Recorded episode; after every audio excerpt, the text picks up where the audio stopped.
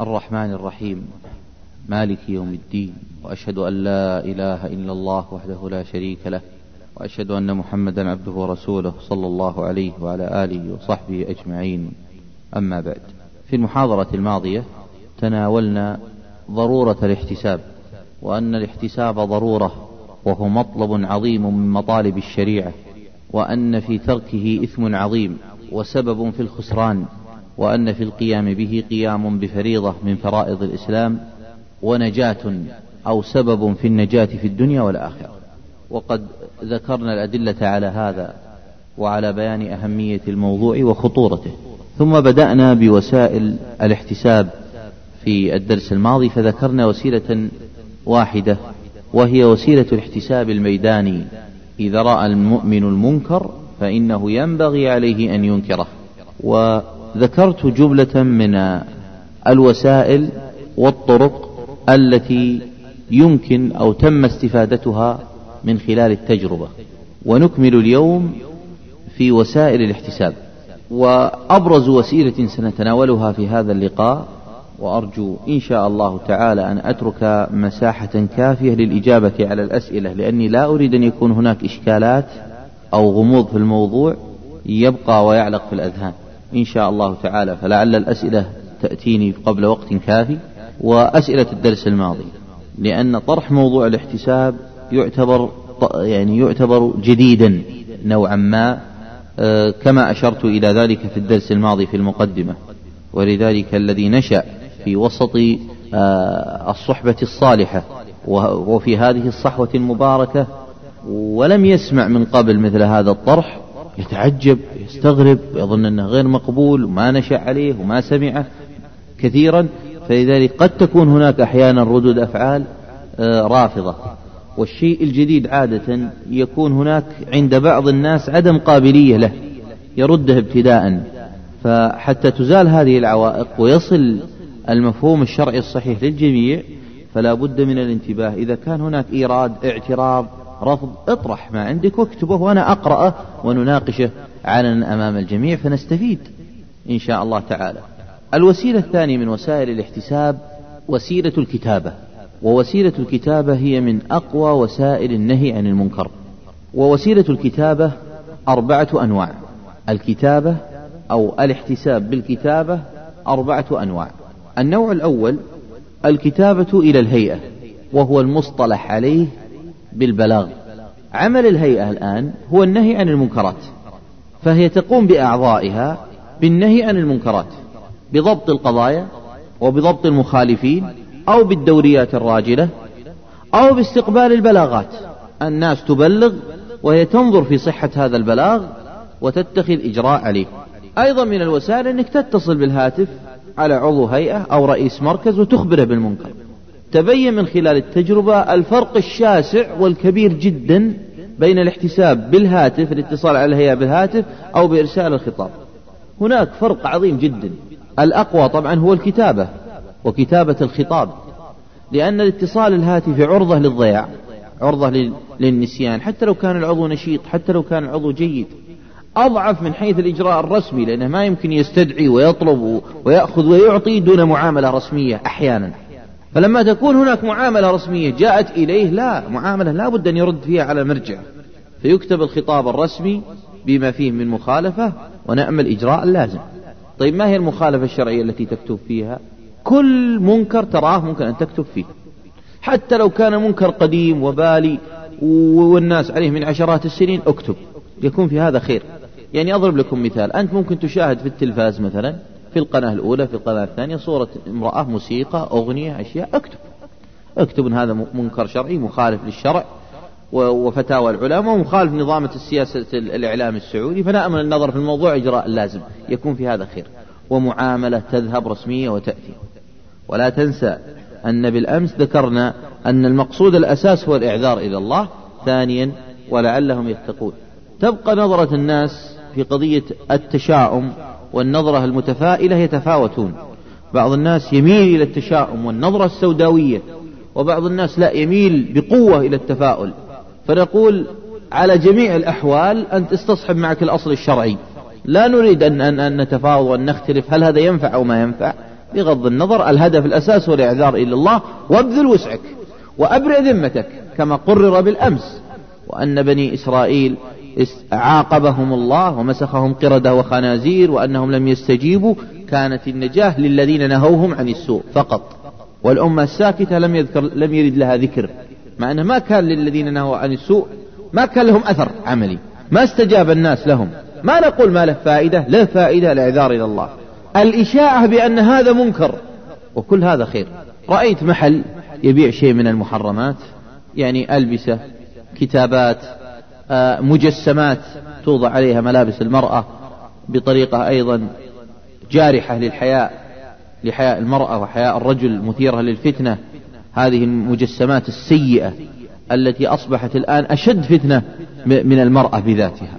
كيف يسمح ببقائها بهذه الطريقة ويسكت الناس عنها؟ تدخل المرأة الحية إلى ذلك المحل وفيه الرجال الأجانب عنها والفتنة من بين يديها ومن خلفها.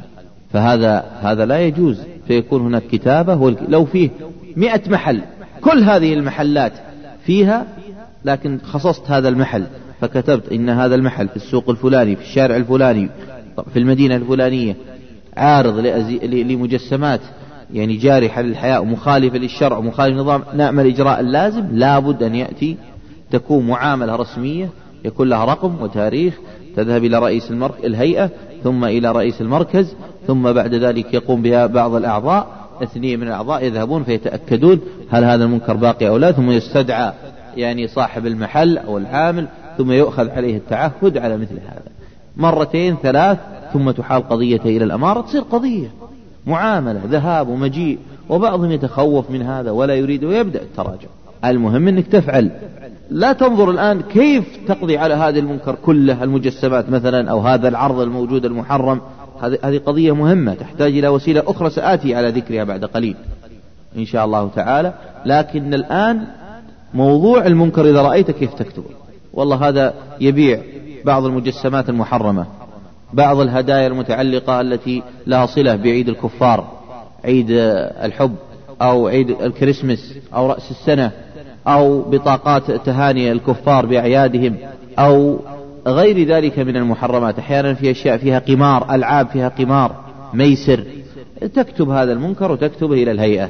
رأيت شباب في موقع معين في كذا يفعلون بعض الأعمال المحرمة. تكتب بلاغ وترسل الهيئة بطريق المعاملة الرسمية.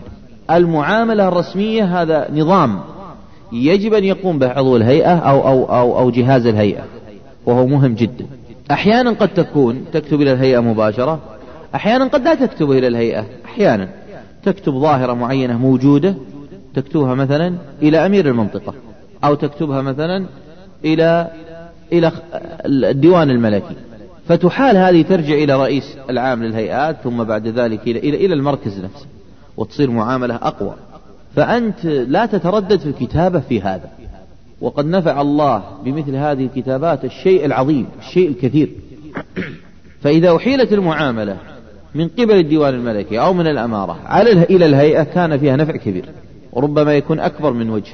وأحيانا تكون الم... يكون المنكر يحتاج إلى تكرار الإنكار فيه يصير فيه معاملة وأوراق كثيرة وقضية حتى يتقدمون بها بمعاملة أكبر بكثرة المنكرات وتشكي الناس وانزعاجهم. النوع الثاني من أنواع الكتابة الكتابة إلى المحتسبين الكتابة إلى العلماء.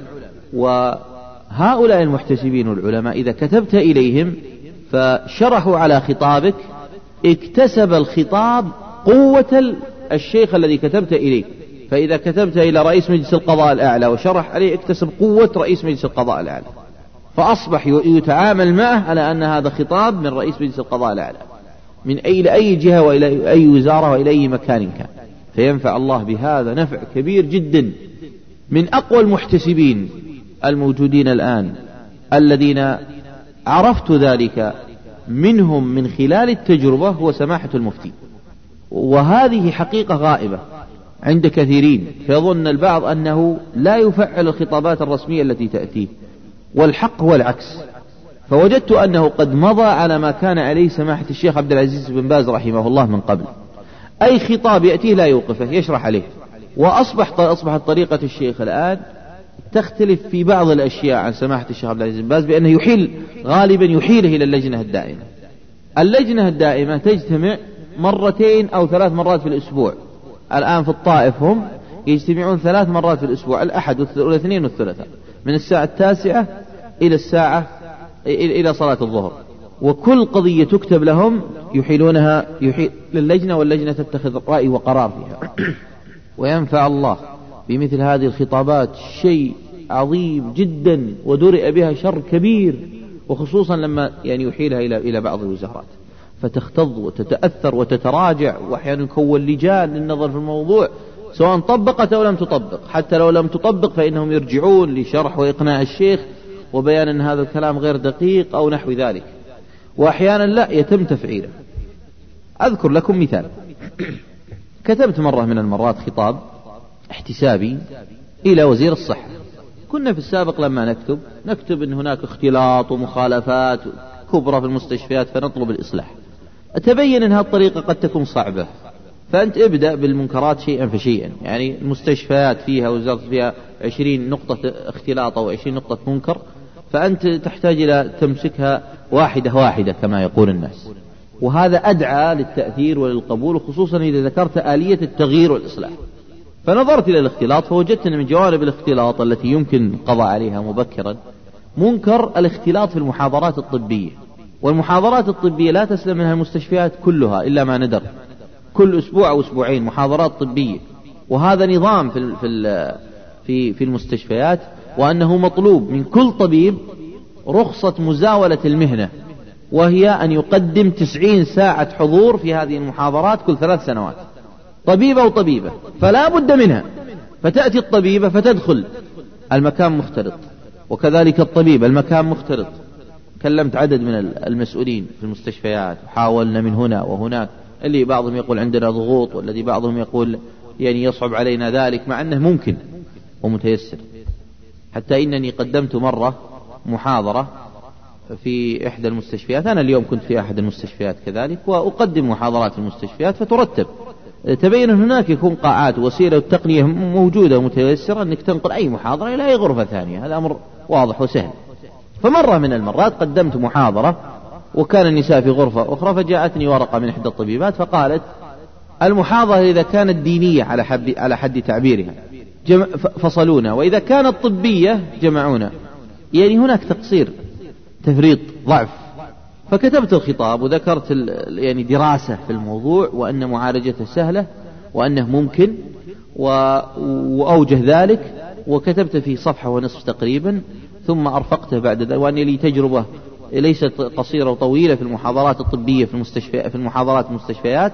وحضرت عددا منها وشاركت في بعضها وحضرت عدد من المؤتمرات الطبية وأنها كانت منفصلة تماما فنجحت ولله الحمد والمنة. وأرفقت بفتوى اللجنة الدائمة في حرمة الاختلاط في المحاضرات الطبية وجدتها في فتاوى اللجنة الدائمة. وكذلك تعميم خادم الحرمين الشريفين بمنع بمنع الاختلاط في أعمال المرأة.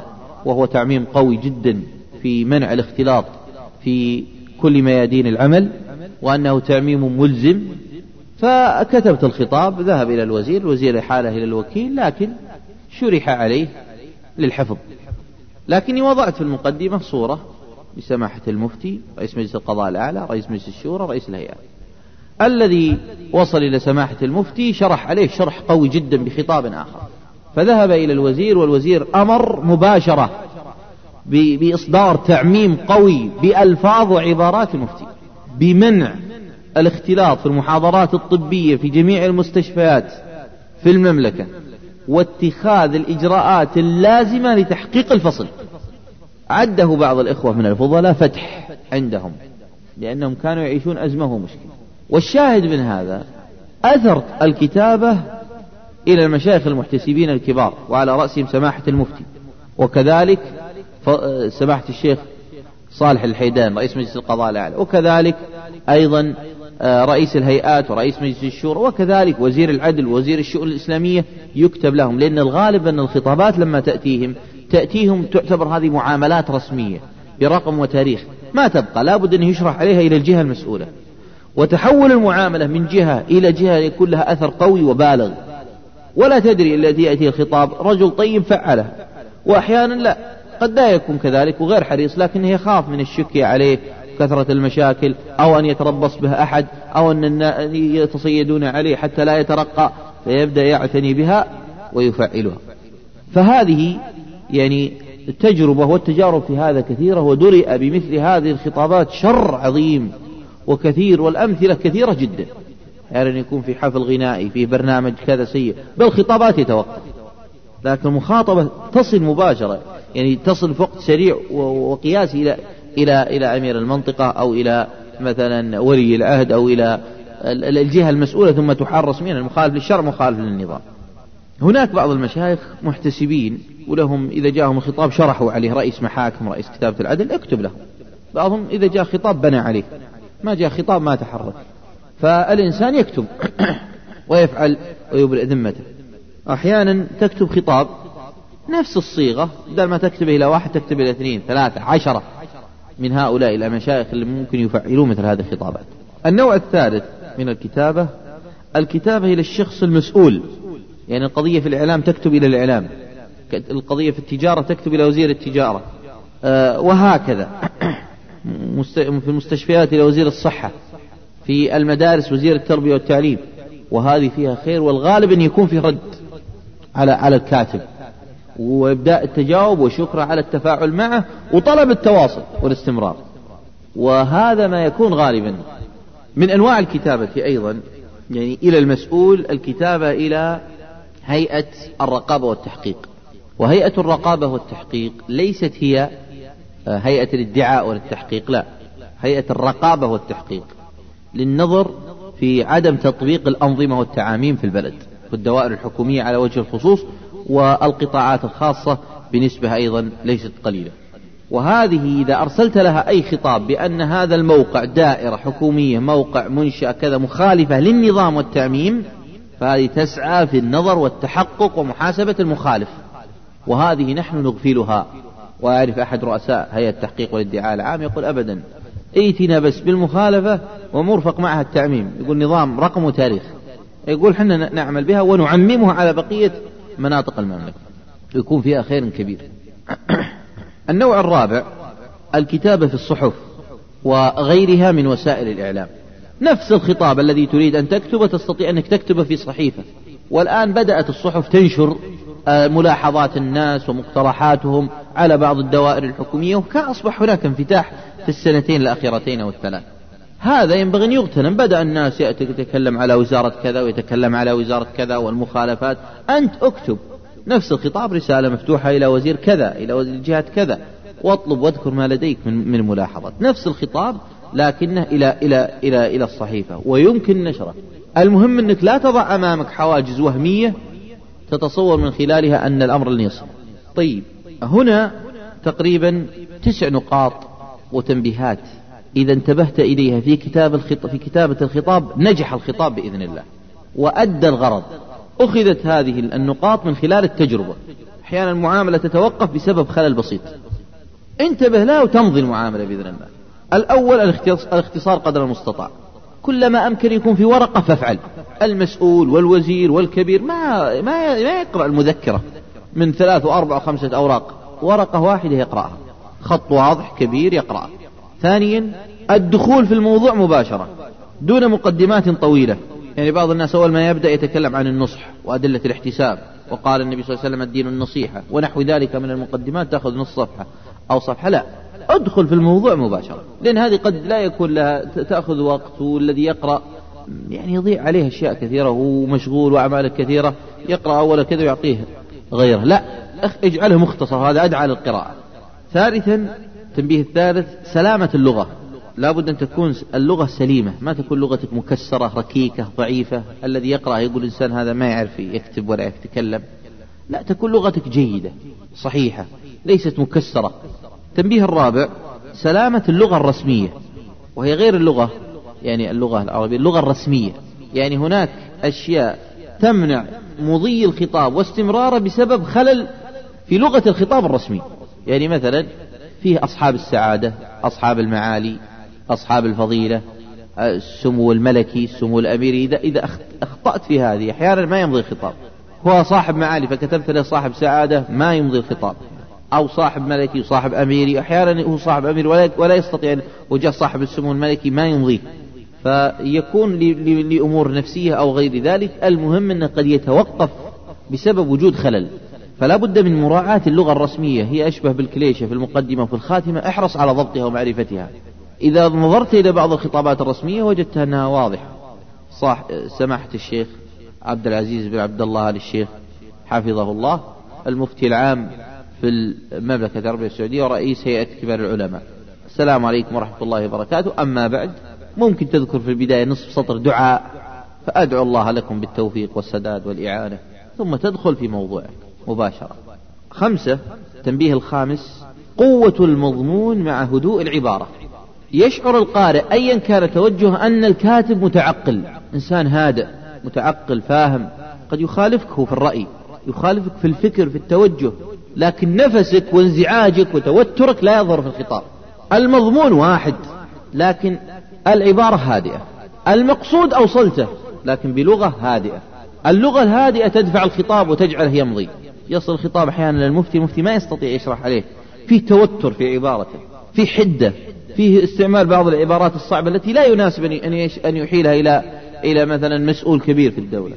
وربما يعني يقول هذا إنسان متعجل هذا متهور هذا كذا. فأنت انتبه. المضمون لا تتنازل عنه. ما له علاقة بالمضمون. المضمون خله قوي. منكر وضحه. وبين خطره. لكن عبارتك هادئة. أيضا وهذه لها أثر نفسي حتى على القراء عموما. يعني القارئ أي مسؤول ينظر في الخطاب فيؤثر فيه. بعض الناس إذا شاف هناك توتر من القارئ وحدة رفضه صار له موقف معادي حتى من الطيبين. وبعض الناس فإذا جئت بعبارة هادئة لا أدعى, أدعى إلى القبول.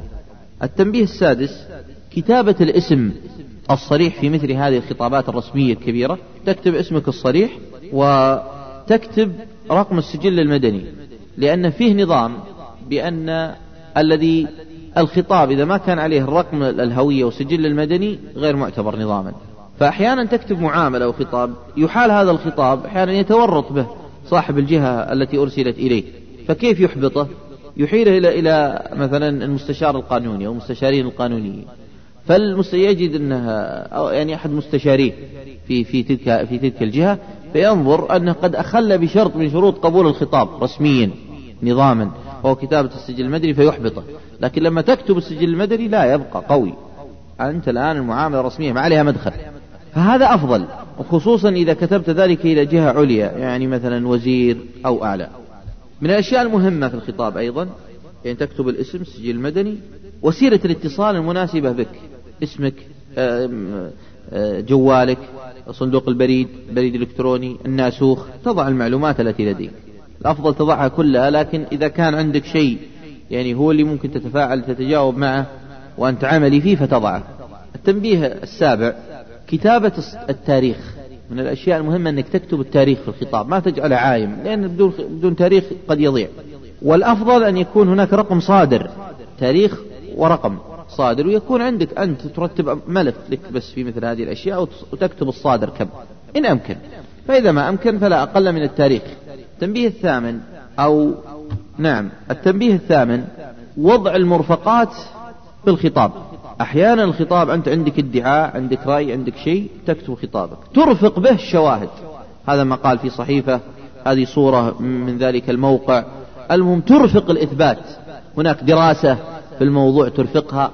أي شيء يثبت ما لديك ترفقه بالخطاب وهذا قوي جدا. ولذلك إذا ذهبت للشيخ صالح الفوزان ذهبت إلى المفتي يريدك يقول صور المقال صور الموضوع وأرفقه صور القضية وارفقها بالخطاب وإذا أرفقت شيء فلا بد توثقه. يعني إذا كان صحيفة تكتب اسم الصحيفة والتاريخ والعدد تكون معلومات واضحة وثابتة قدر المستطاع. التنبيه التاسع الاحتفاظ بصورة. والأفضل أنك تحتفظ بصورة في ملف معد لمثل هذه الخطابات. وهذا من خلال التجربة نافع جدا ومفيد للغاية. وتستطيع أنك تتابع به المعاملة لو توقفت. تكتب سبق أن كتبنا لكم كذا وكذا وكذا وترفق بصورة الخطاب السابق. وهذا قوي جدا. لو صارت في قضية وتريد تقيم دعوة قضائية أو شكوى على تلك الجهات الرسمية وإذا بك عندك الخطابات التي كتبتها ولم تجد ذلك التجاوب المطلوب. كل هذا مؤثر ونافع وكل اللي تسلكه هذه الطرق النظامية المتاحة لك رسميا ونظاما في البلد. التنبيه العاشر والأخير الاتصال بالجهة المكتوب إليها. ومعرفة رقم الوارد ومتابعة المعاملة من خلال الاتصال بالهاتف. في كل دائرة حكومية الآن جهة اسمها الاتصالات الصادر والوارد. ومن حق أي شخص أن يتصل لمتابعة معاملته هذا نظام. ومباشرة موظفين مختصين بمثل هذا. يعطيك رقم وتاريخ المعاملة وماذا حصل فيها تحولت ذهبت أتت يعطيك أين ذهبت وبرقم وتاريخ من حتى تتابع المعاملة في الجهة الأخرى وهكذا. وهذه مهمة جدا لأن بالمتابعة يشعرون بأن فيهم من وراءه يتابع فلا تموت.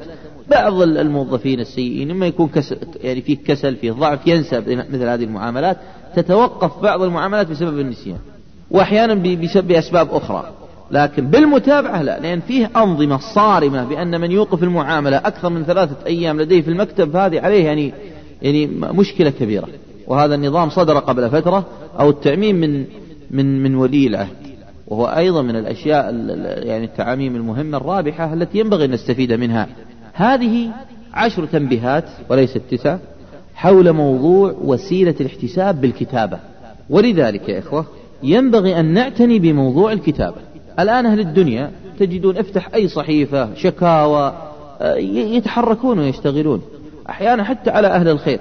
هؤلاء أزعجون فعلوا. لو تصير مشكلة في السوق يكتبون. يعني الآن موضوع العباءات المخصرة والمتبرجة الذين كتبوا كثرة في المطالبة ببقائها وكتبوا إلى المسؤولين وإلى الوزارة الداخلية وإلى الملك وإلى الأمارة مطالبة ببقائها. في ناس كتبوا بالمقابل لكن أولئك كتبوا وطالبوا بأن تبقى. ففي ناس تكتب فلماذا أنت لا تكتب والآخرون يكتبون؟ ليش أهل السوء والفسقة يكتبون؟ بل بعضهم يبلغ من من من يشاهد بعض الأشياء يطالب بحق مع إنه مخالف للنظام لكنه يطالب ويكتب. لأنه ما يمنع ما دام إنه يكتب للجهة المسؤولة فهذا من حقه. فأنت أيضا اكتب وطالب ويكون عندك تعود على هذه على هذه القضية وسهولة ومرونة. ما هي مشكلة ما هي معقدة ما هي بصعبة. بالعكس يكون لك ملف ومثلا ناس جهاز ناسوخ وتبدأ ترسل أو بالبريد ترسل به وتعتني. ومن الأشياء المهمة أنك تخصص لك ساعات عمل في مثل هذا. ساعات تبذلها من وقتك. والله يوم الخميس مخصصة للنهي عن المنكر والاحتساب بما ينفع الأمة ونفع المسلمين ونفع الناس ونفع المجتمع. أنت حينئذ تكون عضوا فعالا مسلما نافعا إيجابيا. يعود نفعك على الناس وعلى البقية. المغربيات أجعلها لهذا العصريات أجعلها لمثل هذا. ويتحقق بمثل هذا درء شر عظيم وفعل خير كبير. أحيانا يؤتى بممثل مغني كذا كذا في أمام الناس مخالف للشرع مخالف للنظام بدون إذن ولا ترخيص. حتى الجهة الرسمية ما تعطي ترخيص رسمي لأنه مخالف للنظام. شفوي ممكن. ولذلك إذا جاءت خطابات رسمية يوقف. وأوقف شر كبير بمثل هذا. أنا في الصيفية هذه يعني حصل عدد من هذا كله بسبب الكتابات. وأحيانا بدون بالاتصال. لكن الكتابة وسيلة مهمة. وذكري وسيلة المكالمة ما يعني إغفال بقية الوسائل الأخرى. هناك نوع خامس من أنواع الكتابة قد يدخل ضمنا في بعض ما مضى وقد ينفرد وهو الكتابة إلى الشخص صاحب المنكر الشخص صاحب المنكر ولذلك أن تكتب مناصحة إلى كل من يقارف المنكر تذكره بالله سبحانه وتعالى والله هذا مغني هذا ممثل هذا يعني كذا هذا كذا تكتب له مناصحة وتذكره بالله بحرمة هذا العمل والأدلة في ذلك وأنك ناصح صادق محب للخير وتكتب له واحد واثنين وعشرة وعشرين. ناصح تكتب بخطاب بريد إلكتروني تناصحه وتذكره بالله سبحانه وتعالى تبين أن هذا العمل ما يجوز. وأن كل من فعل هذا الفعل أو أو استمع إليك أو رآك فهو في ميزان سيئاتك يوم القيامة. النبي صلى الله عليه وآله وسلم يقول من سن في الإسلام سنة سيئة فعليه وزرها ووزر من عمل بها إلى يوم الدين. وربما تذكره أيضا بأنك الآن أعلنت المنكر وجاهرت به وظاهرت أمام الناس. والنبي صلى الله عليه وآله وسلم يقول كل أمتي معافى إلا المجاهرين وأنت قد جاهرت ونحو ذلك من الأمور والعبارات المؤثرة التي تؤثر في السامع وتنتقي العبارات الطيبة وفيها نفس المشفق لكن الحق ما تتنازل عنه الحق ليس لك تتنازل عنه الحق هذا حق شرعي لله سبحانه وتعالى يجب عليك شرعا تبين شرع الله في هذا الخطاب وفي هذه المناصحة لله سبحانه وتعالى يجب عليك شرعا تبين شرع الله في هذا الخطاب وفي هذه المناصحة. هذه وسيلة الكتابة. هناك وسائل أخرى منها وسيلة الاتصال الهاتفي. أنا سأذكر يعني البقية الآن بشيء من الاختصار وأطلت في الأولى وأعطيتها شيئا من حقها لكن البقية سأختصرها ثم أنتقل إلى الأسئلة. وسيلة الاتصال الهاتفي. اتصل بصاحب الشأن اتصل بالمسؤول اتصل بالم... والله هذه استراحة أو أو مثلا مركز ترفيه اتصل بصاحبه بالهاتف هذا والله يفعل كذا تتصل عليه بالهاتف وهكذا الاتصال مفيد ونافع وتأخذ معه وتعطي ويدرى الله به شر كبير. من الوسائل المهمة وسيلة الزيارة تذهب وتزور الشخص صاحب المنكر. والله هذا هو اللي يبيع المحلات السيئة هذه محلات الأغاني بيع الجراك المجلات السيئة صاحب توزيع هذه المجلات صاحب الجريدة صاحب المجلة تزوره. تذهب إليه اثنين ثلاثة يزوره يقول زايرين في هذا الموضوع. ويكون في معنى الشفقة والتذكير بالله والمناصحة. وأن المال الذي تأخذ السحت وأن النبي صلى الله عليه وسلم يقول كل جسد نبت من سحت فالنار أولى به. وأن المسألة خطيرة فاتق الله وأن هذا في شر على الأمة وضرر عليها وأن هذا منكر يجب أن ينكر فيجب التراجع وزيارة طيبة وتمضي لكن الزيارة نافعة وفيها خير كبير وتوقفت أنواع كثيرة من الشرور بسبب الزيارة. والزيارة مفتوحة إلا أن يكون الشخص ضعيف حتى إلى الوزير تستطيع أنك تصل بكل يسر وسهولة. طالبت وصلت بإذن الله تعالى. فتطالب حتى تصل وتطرح ما لديك. خمس دقائق عشر دقائق يكون فيها خير كبير. من الوسائل أيضا وسيلة الأنترنت المجموعات البريدية. الآن في مجموعات بريدية تصل إلى إلى الآلاف. يعني ألف شخص. لو ترسل له برسالة واحدة تصل إلى ألف شخص. أعرف شخص عنده خمسة وعشرين ألف بريد يعني لشخص عربي فعال يعني آه، صناديق بريد يعني صحيحة تستقبل ليست مغلقة. بل في مجموعات بريدية تصل إلى المليون والمليونين وإلى العشرة وثلاثة وعشرين مليون شخص ترسل إليهم. تستطيع من خلال دعوة إلى الإسلام تنكر منكر معين ولو بعبارة مختصرة وكلمة مختصرة. وهكذا. يعني أحيانا بعض اللي ينشرون الآن آه، مقالاتهم و آه، يعني كتب وأشياء وأمور تستطيع تأخذ هذا البريد الإلكتروني وترسل إليهم من خلال الإنترنت. وغير ذلك أيضا من الطرق والوسائل فهي وسيلة كبرى. من الوسائل المهمة أيضا وسيلة المشاريع. أحيانا أنت عندك أي منكر تنكره لكن أحيانا لا فيه منكر محدد تريد إنكاره. إنكار هذا المنكر المحدد يحتاج إلى مشروع. مدة زمنية ستة أشهر سنة أقل أكثر. قد يحتاج إلى وسائل كثيرة ومتعددة. يحتاج إلى خطابات كتابات ببرامج ميدانية رسائل جوال بإنترنت أشياء كثيرة جدا. يحتاج إلى لقاء وزيارة مع طلاب العلم واجتماع معهم لمناقشة الموضوع من أجل آه، يعني آه، تخفيفه ودرءه. فأنت ترتب أمورك وتضع هذا المشروع وتسعى. يصير هذا همك. عندك هذا المنكر أو الثاني والثالث حتى تسعى في في درءه بإذن الله تعالى. ويتحقق ذلك إذا جعلته هدفا بإذن الله. وأعرف قصصا كثيرة في هذا ولو لضيق المقام لذكرتها لكم. مما ينشرح بها صدر المؤمن ويفرح. أنها أثرت ونفعت. لكن خطاب عرضة للنسيان. يتأثر بعضه ويتوقف لكن خطاب وراء خطاب وراء خطاب وراء خطاب. فترة متواصلة ما تنقطع ينفع الله بها نفع عظيم جدا. من الوسائل نشر الفتاوى. الآن فتاوى اللجنة الدائمة. أنا أوصيكم بها. يوجد الآن فتاوى اللجنة الدائمة في 23 مجلد. وتوزع تباع وتوزع وقفا لله. والحصول عليها سهل جدا. وتعتبر في البلد عندنا تعتبر يعني فتاوى رسمية لها رقم ومعتبرة لأنها من جهاز الدولة الرسمي تعتبر من أعلى الجهات الرسمية العلمية في الدولة. المفتي ومن معه من اللجنة الدائمة للإفتاء. ولذلك فإن الموضوع يعني مهم حينما تنشر يعني نشر الفتوى في غاية الأهمية. مثلا منكر الربا حكم العمل في البنوك الربوية تأخذ الفتوى وتذهب بها إلى دار نشر ويطبعها ثم تعلق في المساجد. هذا فيه خير عظيم أنك تنشر مثل هذه الفتوى. حكم الإيداع في البنوك الربوية بدون فائدة ما دام أن الربوي لأنه من التعاون على الإثم والعدوان. وتنشر هذه الفتية ونحو ذلك من المعاني. فتوى الشيخ عبد العزيز بن باز في حكم تارك الصلاة. الشيخ عبد العزيز بن باز معروف فتواه وأن من ترك فرضا حتى يخرج وقتها فقد كفر. الفتوى التي أثرت في الأمة وفي الناس واصل في توزيعها الرجل الذي جاء فسأله ومكتوب أصلي أصوم أحج مشكلتي صلاة الفجر. أستيقظ وأركب الساعة بعد دخول الوقت بعد خروج الوقت. فقال الشيخ هذه ردة لأن الشيخ يرى أن تارك الصلاة يكفر بترك صلاة واحدة عمدا بغير عذر. أخذا بظاهر النصوص قول النبي صلى الله عليه وسلم إن بين الرجل وبين الشرك أو الكفر ترك الصلاة. حديث جابر في صحيح مسلم.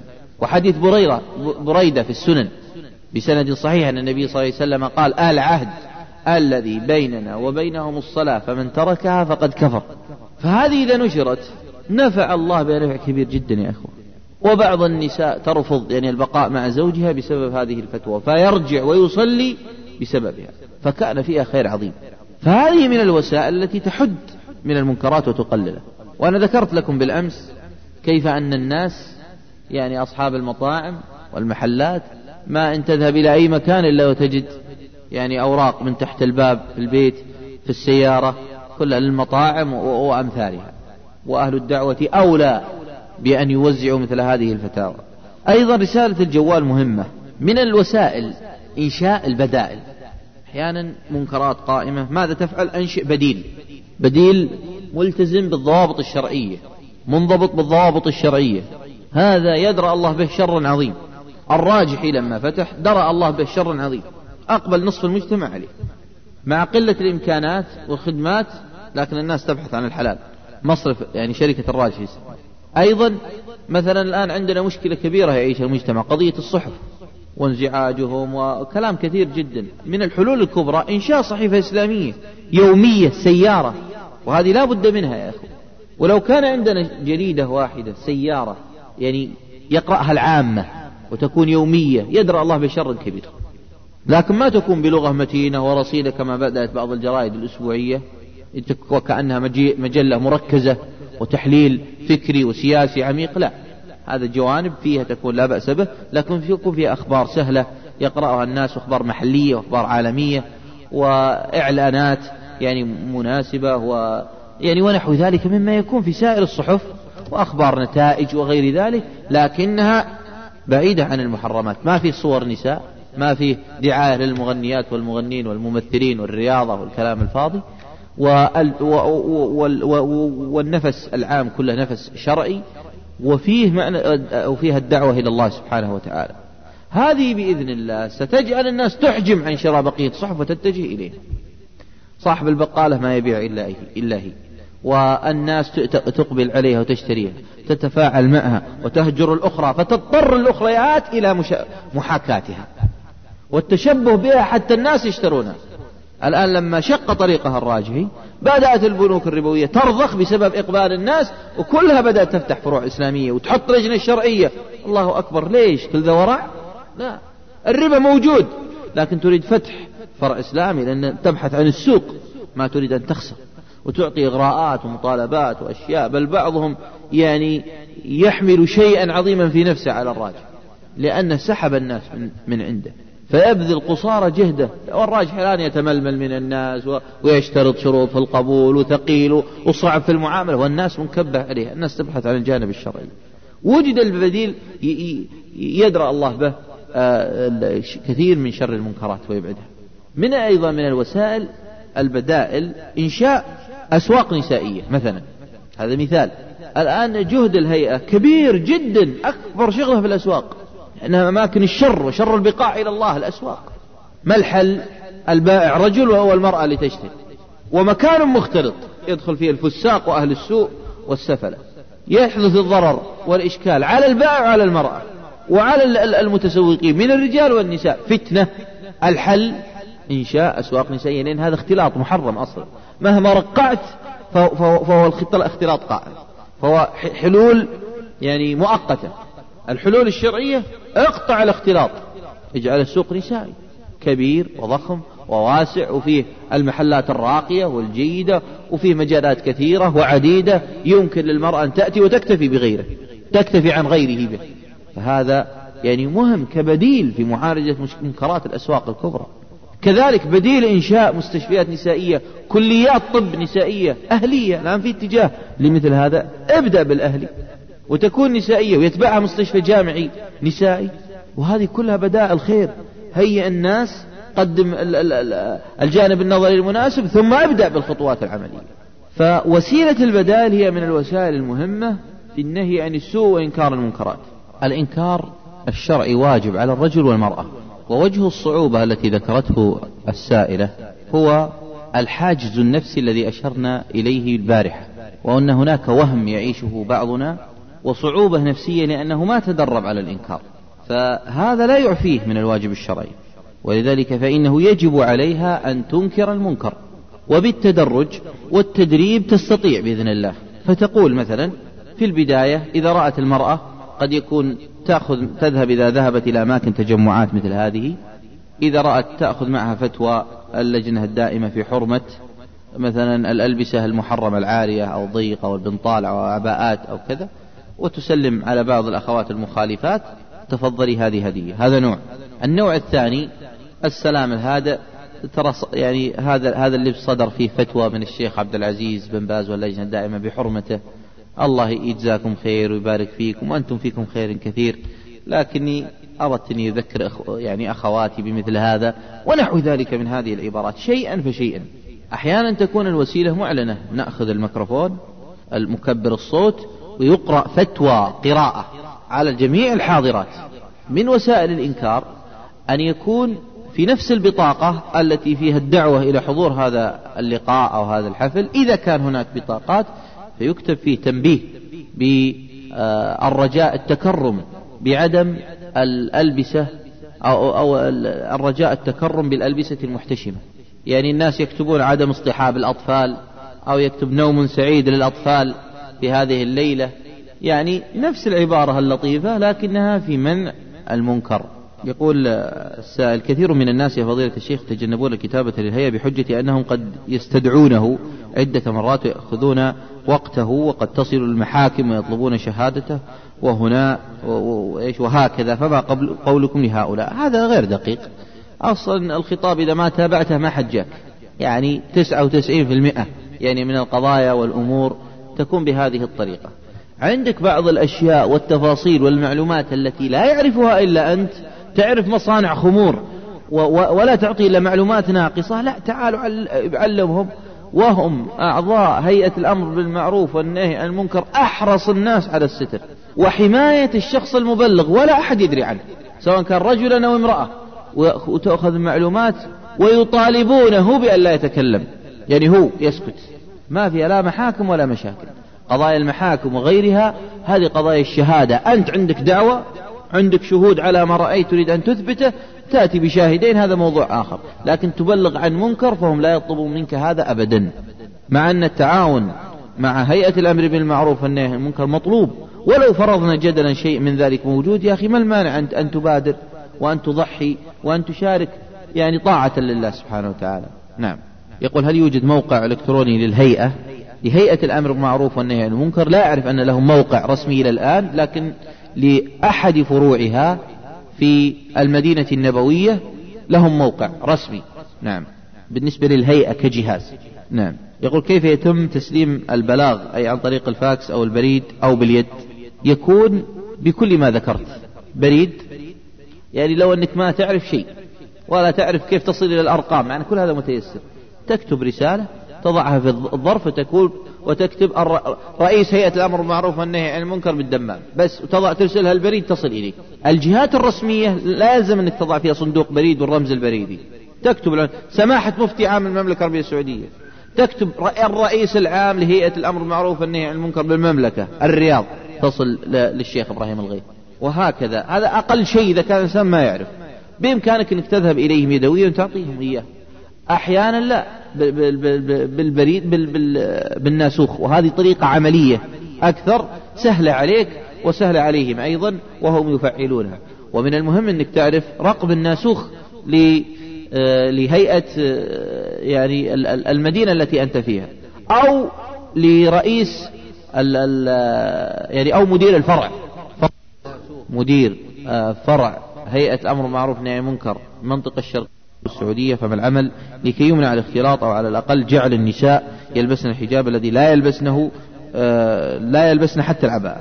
آه هذا ممكن وسبق أني كتبت فيه مع يعني مع بعض المشايخ وما فيه من مخالفات شرعية إلى المفتي وإلى غيره لكن ما كان هناك متابعات في الموضوع.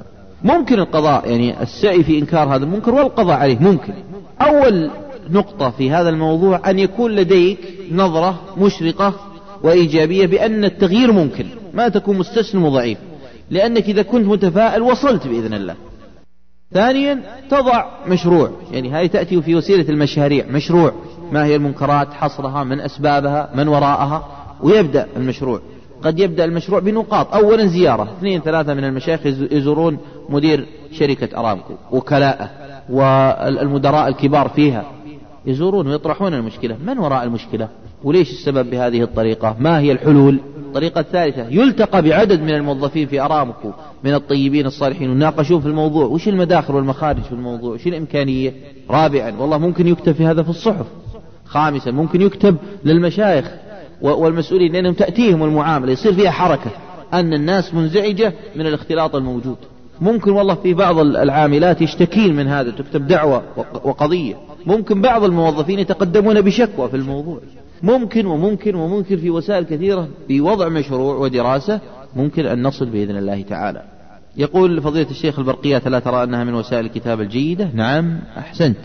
وهي داخلة في موضوع الكتابة ولم نفردها وهي وسيلة مهمة البرقيات. تسعة ستة تسعة كما ذكر أيضا الأخ وهي جيدة ونافعة تتصل وترسل له برقيتك لكن في ملاحظة والبرقية مهمة وقوية تحرص على الاختصار الشديد في البرقية لكن هناك مشكلة في موضوع البرقية كثرة الأخطاء اللغوية. أخطاؤها كثيرة أخطاء كثيرة. فمن الأشياء الطيبة أنك ترسل لهم بالفاكس تتصل عليهم تقول أعطني رقم الناسوخ وأرسل لك البرقية. تصير أنت كاتبها بخط واضح بالكمبيوتر أو كذا وترسلها لهم وتكون يعني أجود. أيضا تحرص أنك تطلب نسخة. نعم النسخة غالية 25 ريال لكن النسخة مهمة أنك تحتفظ بها. يرسلونها لك بالبريد أو بالفاكس. يقول آه، من خلال مطالبتك بفتح مستشفيات نسائية وأسواق نسائية هل هذا أولى من استقرار المرأة في بيتها لقوله تعالى وقرن في بيوتكن؟ بينوا لنا جزاكم الله خيرا. يعني آه، المرأة تبي تطلع المستشفى تعالج أولى. ما راح تمنعها تقول لا تعالجي تبقى في البيت. فإذا ذهبت إلى العلاج إذا خرجت للعلاج فهذا جائز. لابد تخرج للعلاج لولادة ونحو ذلك. إذا ذهبت للعلاج من من سيتولاها تجعل يتولاها رجال؟ الذي يقوم بمباشرتها في التوليد رجال هذا الذي لا نريده. الذي يقوم بالتمريض رجال يعني مع الأسف عمليات توليد في في يعني مع الأسف الشديد في جميع المناطق لا تسلم من الرجال. وأحيانا ممرضين رجال وأحيانا فنيين الذي يقوم بالتنظيف وكذا. فني رجل ما فيه نساء. مصيبة. أحيانا طبيب مقيم يعني ما هو بضرورة ولا بشخص متميز متخصص طبيب مقيم. يأتي. مع الأسف الشديد وهذا كله لا يجوز شرعا. ولذلك لا بد من إيجاد النساء في هذا. طيب كيف المرأة؟ طيب إذا بغير النساء تقول أنا كيف أشتغل معنا في مكان مختلط؟ نقول حق لك هذا. إذا لابد أن نهيئ لها مكان نظيف. هذا هو المقصود. أظن الجواب والشبهة قد زالت بهذا. يقول كيف يرد على الذين يقولون إن المحتسبين في الأسواق يأمرون بالصلاة وهم لا يصلون إلا متأخرا؟ هم يأمرون بالصلاة ويدركون الصلاة. فإذا احتاجوا هذه موازنة بين المصالح والمفاسد قد يحتاجون إلى التأخر والحضور مع الإقامة أحيانا التأخر عن الركعة من أجل ضبط الوضع لأنهم هذه مسؤوليتهم. ويجب عليهم أن يقوموا بالإنكار ودعوة الناس إلى الصلاة. فإذا لم يمكن دعوتهم وضبط الوضع إلا بمثل هذا جاز لهم التأخر قليلا. ليس لعموم الناس لفئة للذين انبروا لمثل هذا العمل. نعم. أحسنت. لقد هممت أن آمر رجلا. لقد هممت أن آمر بالصلاة فتقام. ثم أخالف إلى أقوام لا يشهدون معنا الجماعة فأحرق عليهم بيوتهم. يعني أنها كانت في وقت الصلاة وهذا استدلال من الشيخ جزاه الله. آه، يقول أريد أن أن أكتب خطابات احتسابية لكن لا أريد ذكر اسمي. هل ستؤخذ هذه معاملة مجراها الرسمي؟ نوعا ما تكون أضعف. يعني إذا كتب الاسم اسمه الرسمي أقوى. كتب اسمه يعني المستعار وما فيها شيء. كتب اسما مستعارا تمشي برقم وتاريخ وتأخذ مجراها لكن ما تستطيع تتابعها.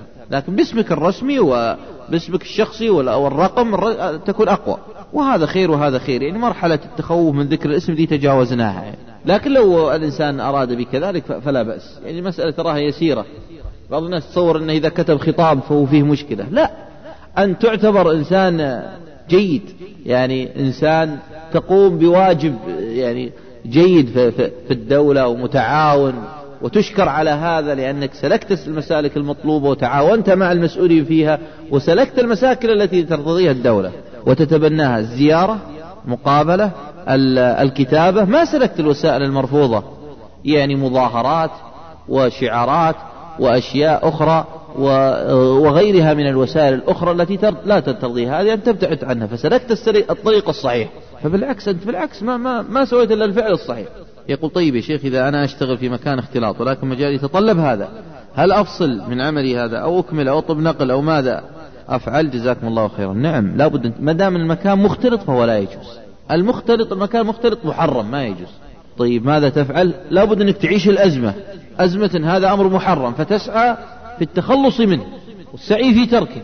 يعني ليس السعي في إصلاحه. والمسألة ينظر فيها إلى المصالح والمفاسد وما يترتب عليه لكن كحكم عام ما يجوز. وش الموقف المطلوب؟ ينظر. يعني الأخف ضرر والمهم السعي في منع هذا الاختلاط ودرءه ودفعه قدر المستطاع. قد يكون من الحلول أنك تترك هذا العمل. وكانت فتاوى اللجنة الدائمة برئاسة الشيخ عبد العزيز بن باز كلها كل الأسئلة أنا طالبة أدرس في مكان مختلط لا يجوز. في الطب في غيره فتوى واحدة. في هذه البلاد في خارجها واضحة واحدة لأن الاختلاط محرم والدراسة ليست ضرورة ليست واجبة. هذا هو الحكم الشرعي. طيب فيه مشكلة وفي صعوبة لكن فيه فتنة وفي أمر محرم. فيبحث الإنسان عن وسائل أخرى يمكن من خلالها يتحقق له التعليم دون اختلاط. يقول نشهد الله أننا في الله حبك الله أسأل الله ينفع بك وبنا ويجعلنا يعني هداة مهتدين نكون من المحتسبين المصلحين الصالحين. اللهم وختاما